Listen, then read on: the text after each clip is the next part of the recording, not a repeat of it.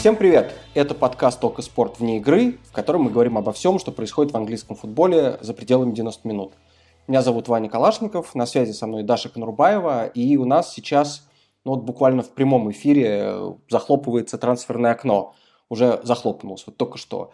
И оно было, наверное, наименее событийным за очень-очень долгое время. Обычно в английских медиа последний день трансферов – это онлайн-трансляции, 24-часовое вещание, но в этот раз, судя по всему, все намного скромнее. Вот, Даш, ты как непосредственная свидетельница событий, расскажи, насколько вообще шумным, громким был вечер понедельника, 1 февраля, когда трансферы заканчивались в Англии.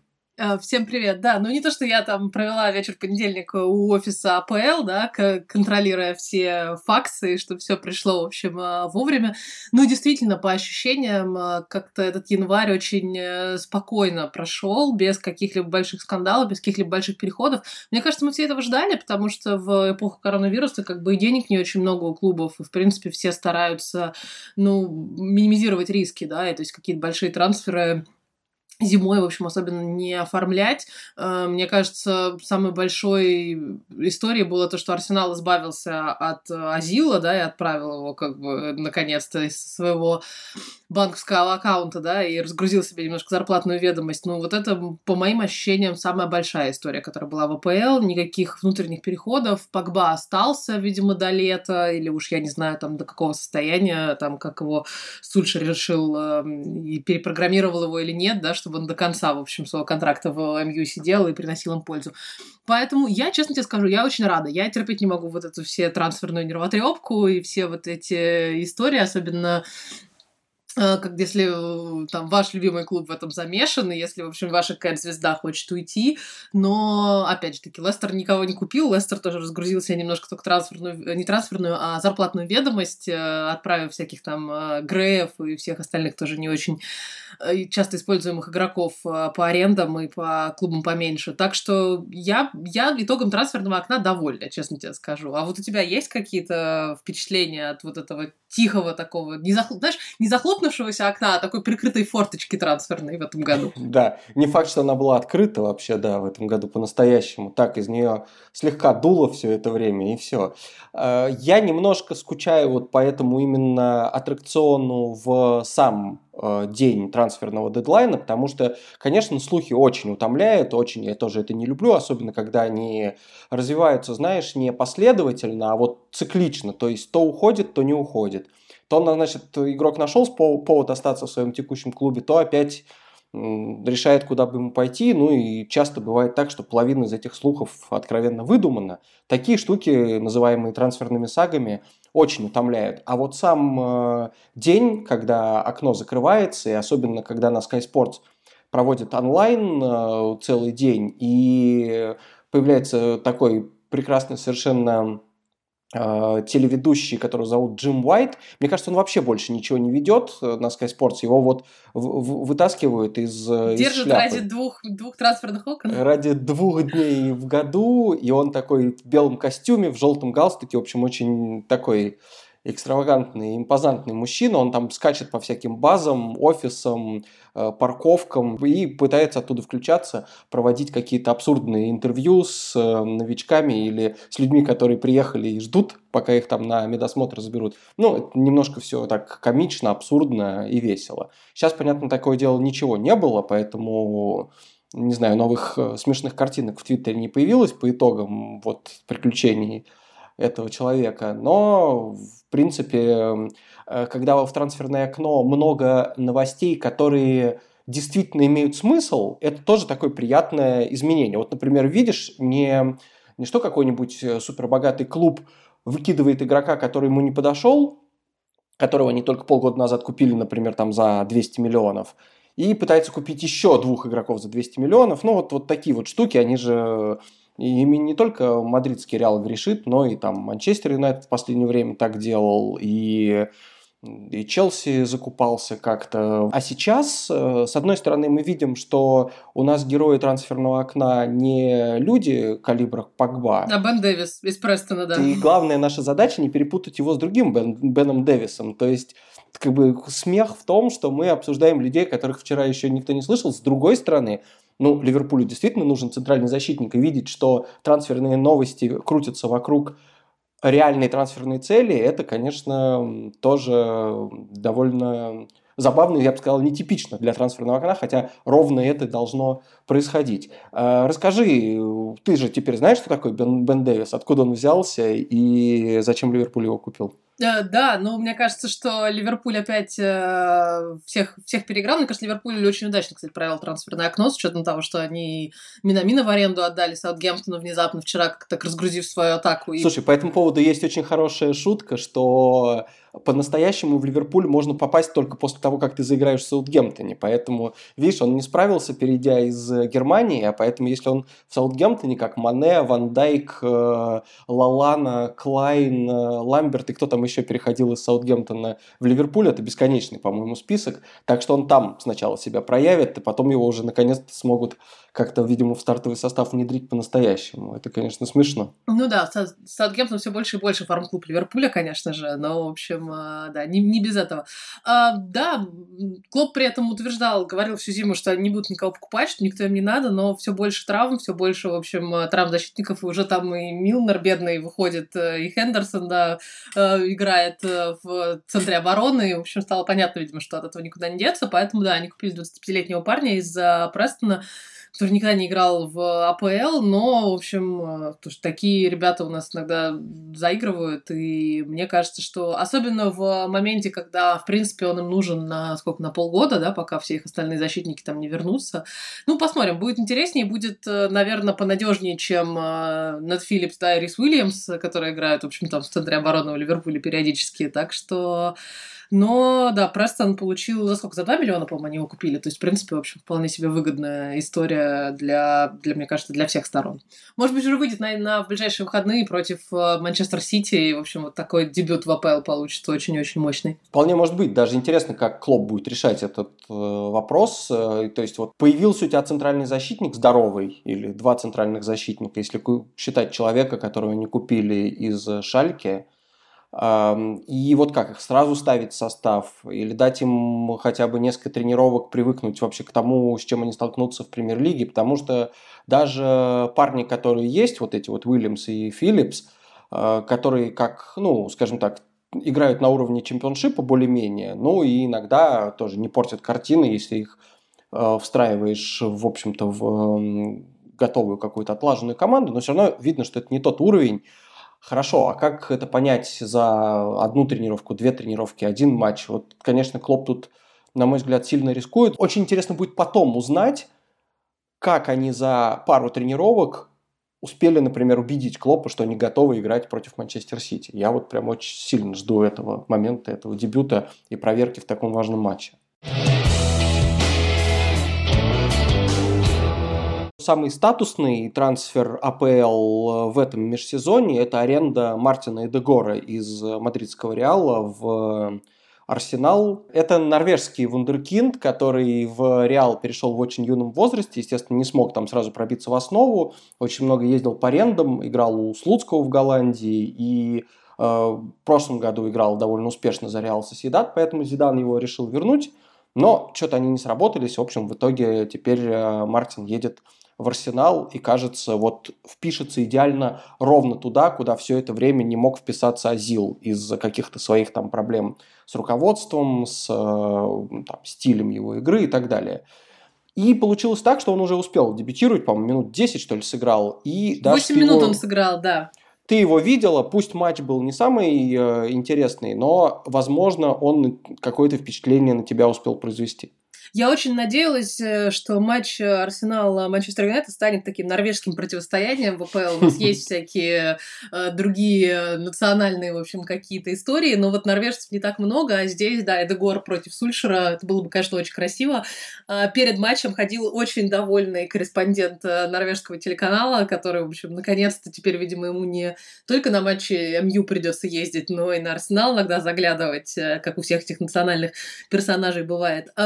Но действительно, Эдгор вышел только на 8 минут, и ну, я не могу сказать, что он прям сразу, знаешь, вышел и показал, за что был уплочен, и что он вот сейчас такой гений, тут решит все проблемы Арсенала. Нет, ну, как бы, да, за 8 минут там сложно было что-то придумать. Но мне понравилась больше история, которая произошла уже после матча, потому что его показывали на норвежском телеканале, естественно, и как часто бывает тоже на национальных телеканалах, они там могли, не знаю, уж смс-ками или в интернете где-то выбирать э, лучшего игрока матча, и вот э, норвежские болельщики выбрали Дегора лучшим игроком матча Арсенала Мью, несмотря на то, что он вышел на, на 8 минут, ну, в общем, да, и особо ничего не сделал, так что, да, в Норвегии, возможно, растет новая футбольная... Точнее, растет в Англии, но вот для Норвегии, может быть, он станет, да, новой такой национальной футбольной звездой, и на матчах Арсенала теперь будет много-много норвежских э, болельщиков, когда болельщики вернутся. Слушай, а в Норвегии же вообще культ АПЛ, ну, всегда был и из-за географической близости, я так понимаю, из-за культурной близости,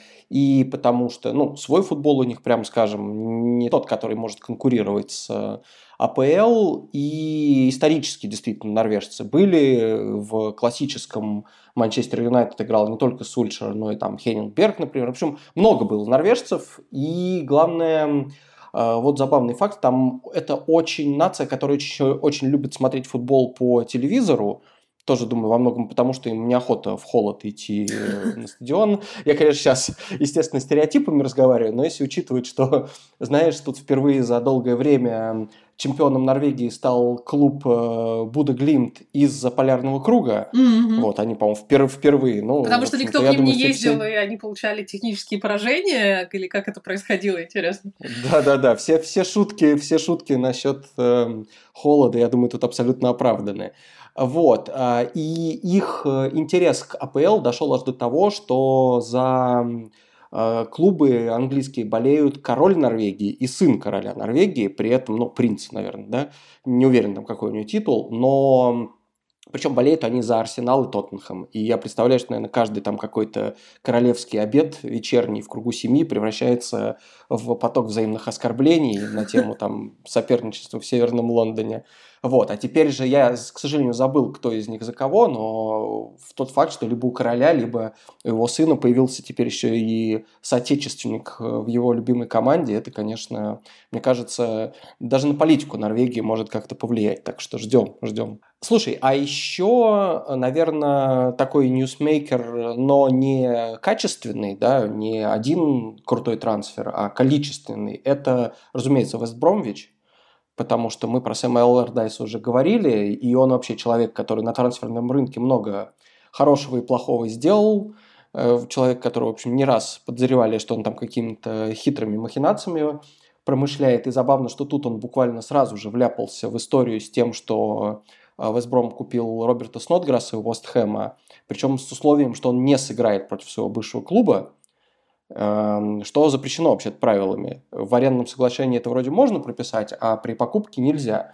Ну и, возможно, в этом случае виноват больше Вестхэм, чем Вестбром, но забавно, что Элардайс тут отметился. Так вот, э, Вестбром, чтобы спастись, э, купил какое-то некоторое количество не самых известных игроков, ну, взял эм, из Арсенала Эйнсли Мэттла Найлза в аренду, взял какого-то бомбардира из чемпионата Турции и вроде как вот собирается на данный момент еще не на 100%, но подписать Ахмеда Мусу, который все помнят, хорошо играл за ЦСКА, становился чемпионом России, много забивал и пробовал себя в АПЛ. Он пытался заиграть в Лестере, но у него так и не получилось. Вот ты наверняка как э, болельщица наблюдала за этим и вживую, и вообще помнишь, э, что у него там было и почему в итоге не получилось. Объясни, что с твоей точки зрения у него пошло не так. Ну, он пришел в постчемпионский сезон, когда Лестер э, как-то немножко сошел с ума и накупил кучу какую-то невероятную народа, и действительно у него там по статистике там 20 матчей, но при этом типа 40 минут, то есть он выходил на замену там на последние,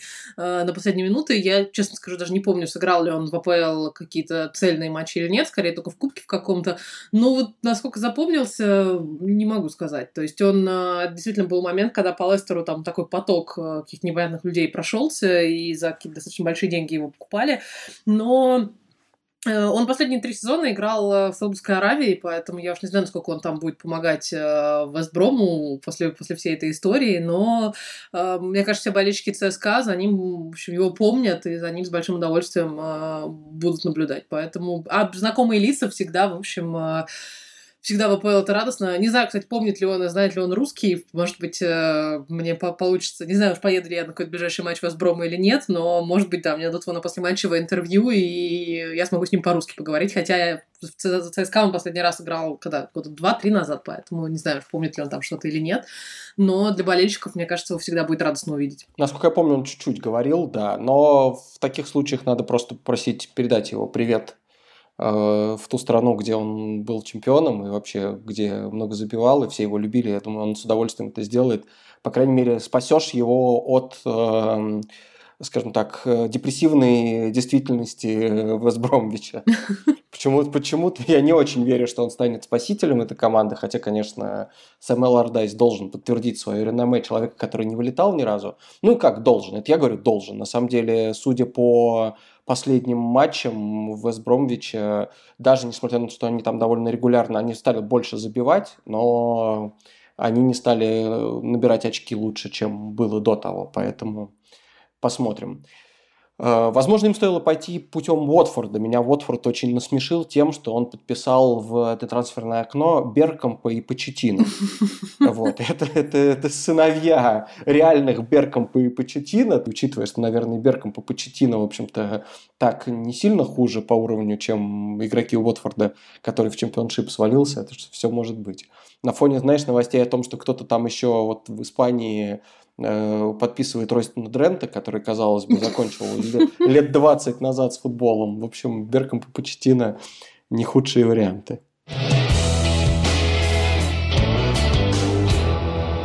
Я периодически во время трансферного окна вспоминаю или вижу, как клубы стараются как-то креативно и интересно анонсировать подписание новичков – в, там, в соцсетях или какие-то они там видео снимают, иногда это даже на стадионе крутили, сейчас, наверное, без болельщиков это не актуально, ну и, соответственно, презентации вот эти все отменили, когда люди там выходят, чеканят мяч и им все хлопают, и они уходят.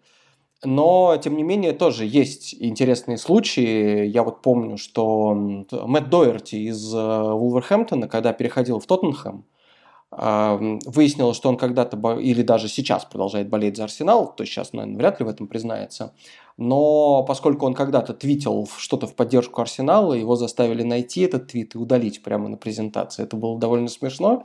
И мне кажется, что сейчас такую же штуку можно провернуть с э, защитником, который пришел в Ливерпуль, э, Озан Кабак из Турции, который играл за э, Штутгарт и Шальке потому что у него в Твиттере давным-давно, там, лет пять назад, и, по-моему, на турецком языке нашли твит, где он а, поддерживает Челси и болеет против Ливерпуля. Oh. Так что я подозреваю, что ему тоже придется как-то за это отвечать. А, скажи, а ты помнишь какие-нибудь там любопытные случаи, связанные вот с презентацией и с тем, как это обыгрывают? Потому что, ну, говорю, раз, раз э, на стадионе и перед болельщиками это делать нельзя, я думаю, что всем приходится э, из этого шоу устраивать в соцсетях и вообще где-то в интернете.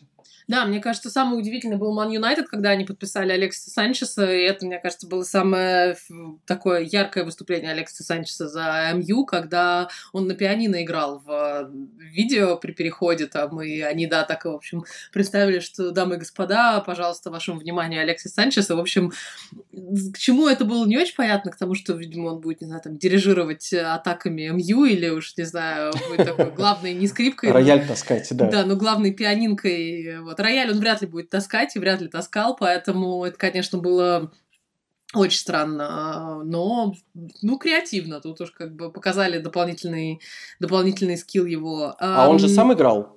Он сам играл, да. Ну, да, мне кажется, что да. Может быть, они потому и решили показать, что это, смотрите, у нас единственный футболист АПЛ, который умеет на рояле играть. Ну, да. Мне кажется, вполне могло быть мотивацией. Не то, чтобы это показывает дополнительно какие-то его футбольные скиллы, но да, в общем и целом а, немножко разбавляет эти скучные представления на фоне просто там клубного баннера. Лестер прошлым летом развлекался тоже, и когда они подписали Джингиза Ундера из а, Ромы, Турка, то они Э, нагнетая, так сказать, обстановку перед э, трансфером, выложили фотографию King Power, э, и в центре поля лежала шляпа и лежал кнут. И с подписью Undertaken, это, в общем, переводится как там гробовщик, а гробовщик — это известный рестлер, который, в общем, выходил на эм, свои бои тоже в, с кнутом в шляпе, и, в общем, таким образом они, в общем, как-то так переплели их э, прозвище и, и, собственно, фамилию Джингиза. А рестлер сам, кстати, оценил это, потом ретвитнул этот твит, пожелал ему удачи, но вот что-то как-то Ундер пока не очень хорошо за Лестер выступает, только на замену выходит, поэтому мне кажется, что чем больше вы выпендриваетесь в своих вот этих клубных представлениях, тем меньше у вас шансов потом, что футболист реально заиграет. То есть э, каких-то больших э, звезд их как-то подписывают э, скромнее. Мне очень нравилось, я вот сейчас вспомнила, как э, Ливерпуль подписал Э,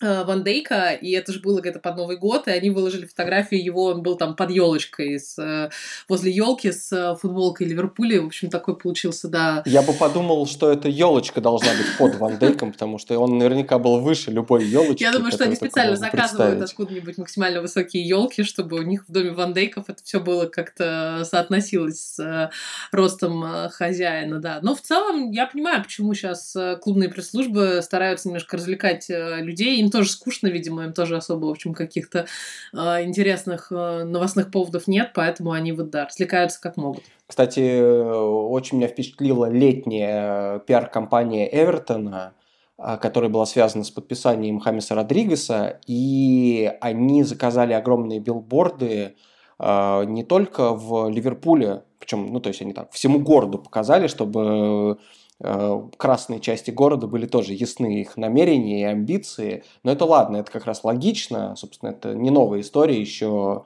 Сити с Тевисом, в общем, также делал. И, насколько я помню, маркетологи Сити вот этот вот э, плакат с Тевисом в форме в голубой форме считают чуть ли не самой успешной акцией в истории клуба.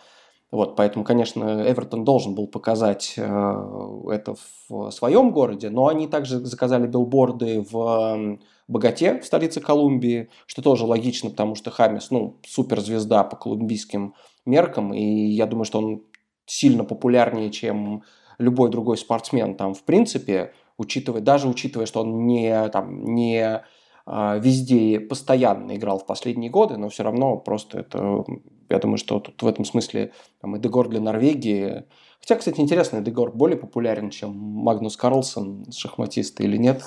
Думаю, что все-таки, наверное... Я думаю, пока, не, пока нет, но за, за сколько в Норвегии следят за шахматами, ты, ты думаешь? Ну, слушай, это же, он же исключительный такой в этом смысле, он сильно выделяется на фоне остальных. С другой стороны, в Норвегии есть и биатлонисты, и лыжники, и, в общем, еще много кто Поэтому, ну, я думаю, есть на что обратить внимание. Вот, а, да, еще один билборд с Хамисом был в центре Нью-Йорка на Таймс-сквер и рассчитан на колумбийскую и вообще на латиноамериканскую испаноязычную диаспору. В общем, всем показали, что смотрите, я вот просто, э, при том, что мне очень нравится этот размах и посыл, но после этого почему-то как-то, знаешь, представляю себе человека, который приходит на Таймс-сквер, Э, смотрит, значит, на эту мощную площадь, она там вся в огнях, видит билборд Хамиса, и потом такой думаю, м-м, надо посмотреть Эвертон. Вот у меня вот тут как-то не вяжется здесь в данный момент. Хотя, конечно, Эвертон с Хамисом стал куда более зрелищной командой, чем был до него. Они объявили, да, что они за два дня, за 48 часов, э, что их вот эти объявления увидели, по-моему, 400 миллионов человек. Э, ну вот ну, мощно, конечно, круто, но если бы это еще Эвертону в турнирной таблице помогло, вообще цены бы им не было, конечно. Сначала помогло. Слушай, мы же обсуждали, что они стартовали чуть не лучше всех остальных. А, слушай, а возвращаясь к теме Дегора, мне очень понравилось, что он в качестве презентации себя решил а, объяснить людям, как произносить его фамилию. Это очень актуально для норвежцев, мне кажется. Сколько раз Сульшер об этом говорил во всех интервью, и во всех интервью продолжает спрашивать, как правильно произносить вашу фамилию, поэтому мне кажется, это очень правильно для всех сразу и комментаторов, и болельщиков, и всех остальных. Все все равно будут коверкать, но посыл правильный. Слушай, у меня всегда было впечатление, что эта история с тем, как правильно произносится фамилия, это актуально в первую очередь для русскоязычных людей, потому что ну, нам же нужно не только произнести, а еще нам нужно транслитерировать. То есть нам важнее записать ее правильно и потом уже, ну, соответственно, говорить так.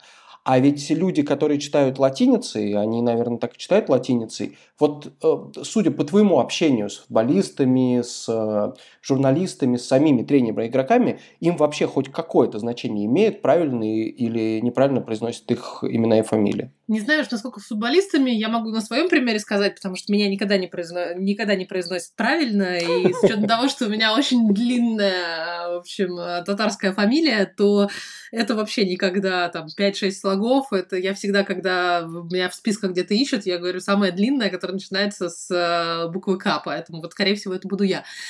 И у меня был пример тоже на матч в Англии, я ездила на Лигу Европы в Лестер, когда они играли с украинской зарей, я сидела рядом с э, комментаторами э, с радио и, в общем, с комментаторами матча.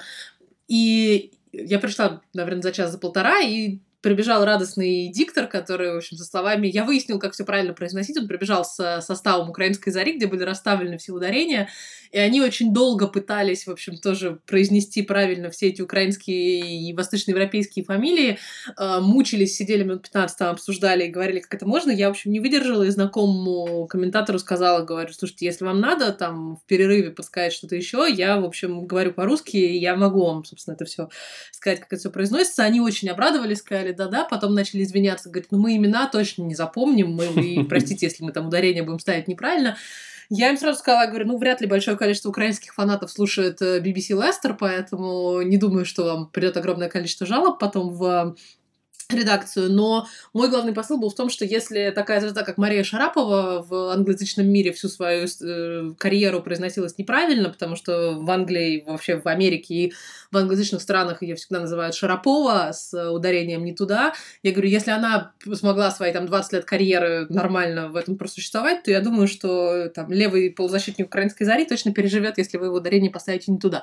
Поэтому мне кажется, да, что футболисты, особенно иностранцы, они всегда очень спокойно к этому относятся, как бы, ну, неправильно и неправильно. Главное, чтобы не матом, да, называли, а в остальном, э, я думаю, что это все всегда прощается, если, в общем, Эдегора будут называть, ну, его будут называть Мартином, как бы, и, в общем, если у тебя есть достаточно универсальное имя, то я думаю, что фамилия отвалится потом за ненадобностью как-то. Да, он, видимо, это тоже очень хорошо понимает, потому что он сначала произнес свое имя по-норвежски, это звучало как-то типа Мартин Эдегор, а потом сказал, что вы меня можете называть Мартин Одегард, то есть ровно так, как его прочитает любой англоязычный человек, и всем своим улыбающимся видом показал, что ему в целом, в общем, все равно, и он, конечно, явно э, больше хочет нормально играть, чем, чем слышать, как его правильно произносят.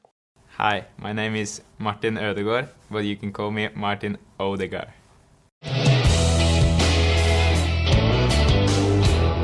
Раз уж мы тему фамилий затронули, э, меня, поскольку в трансферных новостях мелькали фамилии Мейплда Найлза, который, собственно, вот к Вестброму присоединился на правах аренды из Арсенала, а Эдегор, например, заменил, э, ну как заменил, скорее всего, он будет играть там, где сейчас очень неплохо играет Эмил Смитроу в Арсенале.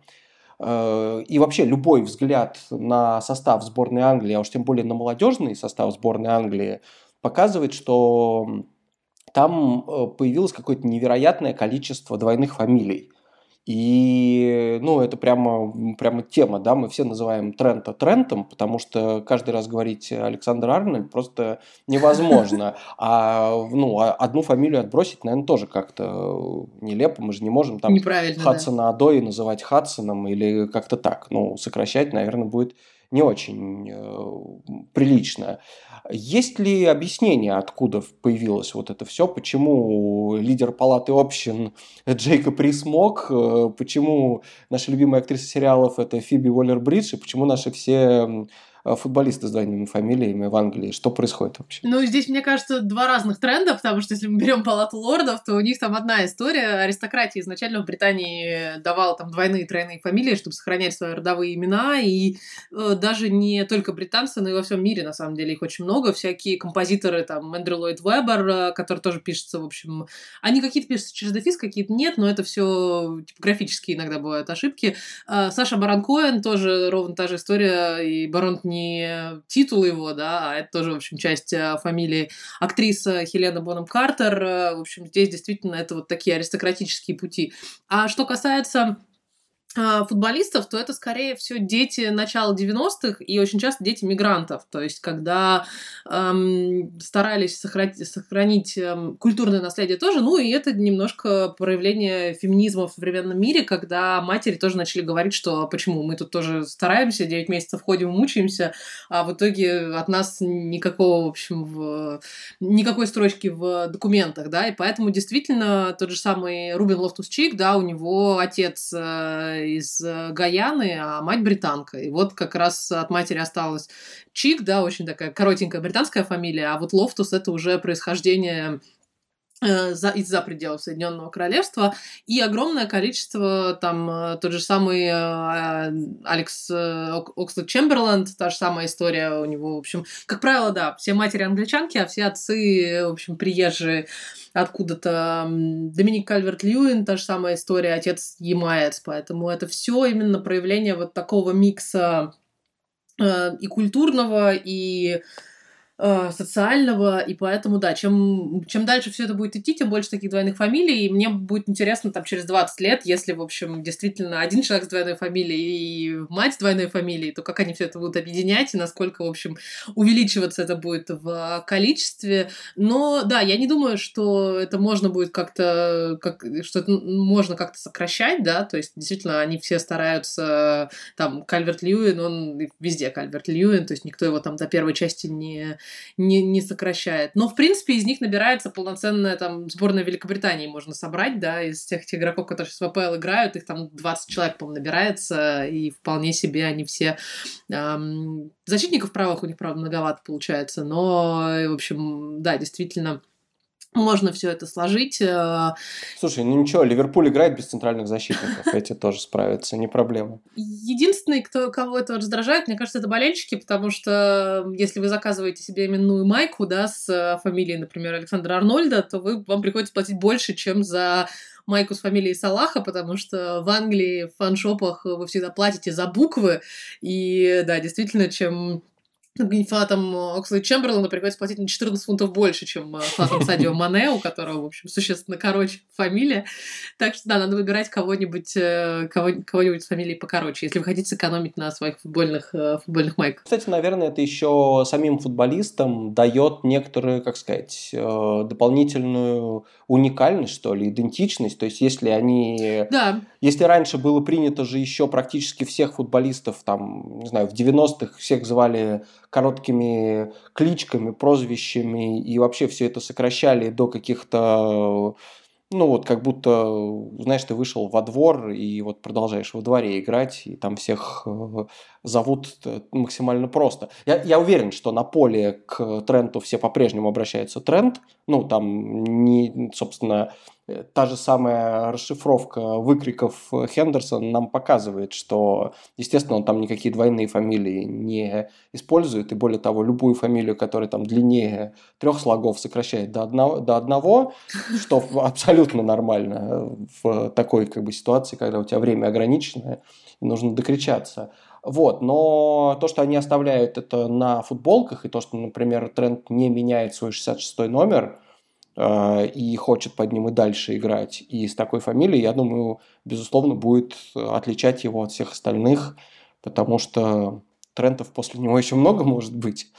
И, а вот игроков с его фамилией с 66 номером точно не будет. Так что он думаю, таким образом себя попрочнее в историю Ливерпуля впишет. С номерами, мне кажется, тоже это интересная тема отдельная. Очень многие же тоже используют их. Понятное дело, что есть там Криштиану Роналду, да, у которого свой э, бренд, да, с Криштиану Роналду 7. А, и сейчас многие в Англии тоже игроки АПЛ, например, Энди Робертсон, который запустил свой благотворительный фонд, и у него он тоже там AR и 26 номер, собственно. Поэтому э, больше, больше каких-то коммерческих историй можно с нестандартными номерами, мне кажется, сделать и действительно вписать себя в историю, чтобы сейчас все правые защитники в Академии Ливерпуля будут хотеть брать себе 66 номер, чтобы быть как э, Трент, например, в будущем. Так что... Э, на, насчет торговой марки очень хорошее замечание, потому что я себе представляю, если бы Робертсон играл под классическим номером левого защитника, под третьим, угу то найти людей с такими инициалами, какого-нибудь там, не знаю,